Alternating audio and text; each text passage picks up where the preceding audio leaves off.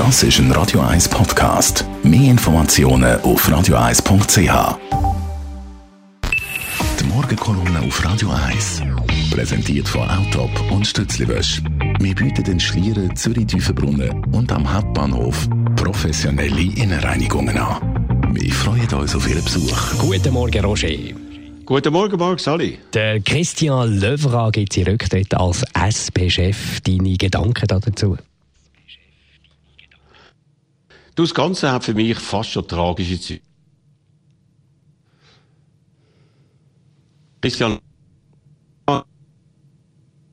wegen seiner Vorliebe für Schach als großer Taktiker, also als einer, der immer zwei, drei Züge vorausdenkt und so seine Gegner in Defensive drucken kann. Das hat wirklich lang funktioniert, aber dann am Schluss, am entscheidenden Schluss eben nicht. Noch am Tag vor der Nationalratswahl hat er öffentlich vom bevorstehenden Wahlerfolg von seiner Partei geredet wo dann das Resultat grosse Verluste gezeigt haben und die SP mit 16 Prozent aufs tiefste Niveau seit 100 Jahren gebracht hat, ist er fast schon sprachlos im TV-Studio umgestanden.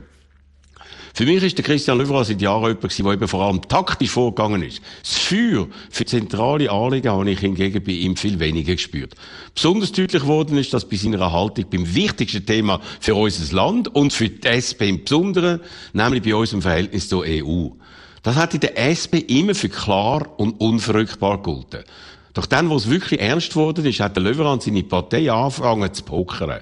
Plötzlich ist ihnen beim Rahmenabkommen ein rein technischer Aspekt von vier oder acht Tagen Wartefrist für ausländische Firmen wichtiger gewesen als alles Grundsätzliche. Die SP von Christian Löwra hat sich damit unter der Führung der Gewerkschaften taktisch auf die Seite der SVP geschlagen und eine Einigung im Rahmenvertrag so zu einem Zitterspiel gemacht. Das hat meiner Meinung nach viele langjährige SP-Sympathisanten verunsichert und sie davon abgehalten, diese Partei zu wählen. Plötzlich ist der Schachspieler Löwer als Zocker dagestanden, bei dem nicht mehr sicher ist, ob er wirklich bereit ist, wegen einem technischen Detail sogar seine angeblichen Grundüberzeugungen zu opfern. Und darum ist sein Abgang folgerichtig und notwendig, denn jetzt muss man in der SP bei der Europafrage zeigen, wo man wirklich steht. Aber wie geht's weiter? Gefordert wird ja eine junge Frau.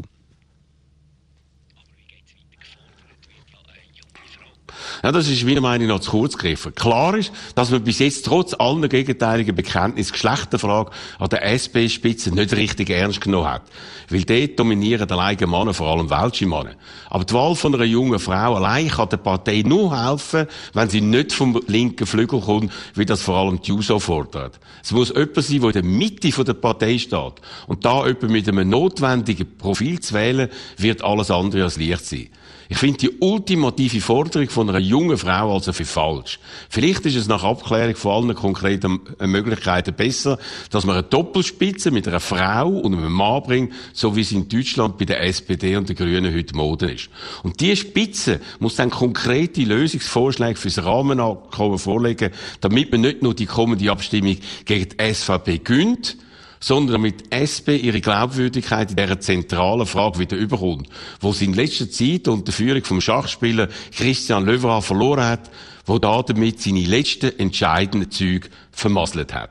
Die Morgenkolumne mit dem Roger Schawinski zum Nachlesen auf radio1.ch. Die Morgenkolumne auf Radio 1.